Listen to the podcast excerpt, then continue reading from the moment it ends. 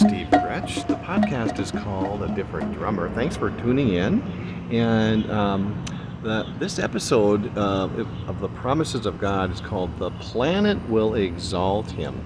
Psalm 46:10, he says, "Be still and know that I am God. I will be exalted among the nations. I will be exalted in the earth." He says it twice there. I kind of have a subtitle here on this one. Impatient restlessness and intolerance, these are earthly things, versus waiting and perseverance. These are heavenly and eternal things. So something to think about as I plow through this. He says, and basically he says, that means I and me. It's very clear who's talking. It's very clear who this is. No, there is no discussion. This is the Lord.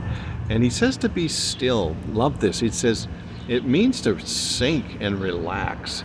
I love looking up these words, doing word studies and deep diving into them.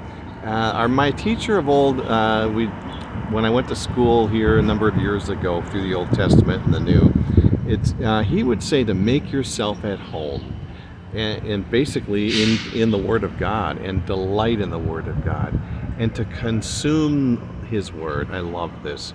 And he says they will know that. And I love, basically it's to be acquainted with, isn't it? I think that, the Lord wants us to know Him and to understand Him. There's just no question there.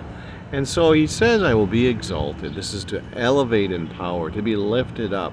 There will be no more question who he is.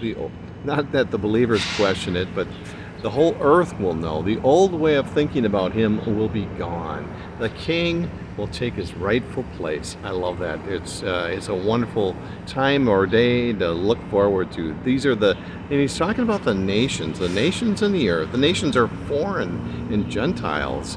So this is everybody, the earth, the land, basically all of it, everyone will know and understand who he is. He will take his rightful place and they will exalt him. So there's the promise, the planet will exalt him, be still. Well, that's all I have. I hope you guys have a great day and we'll talk to you soon.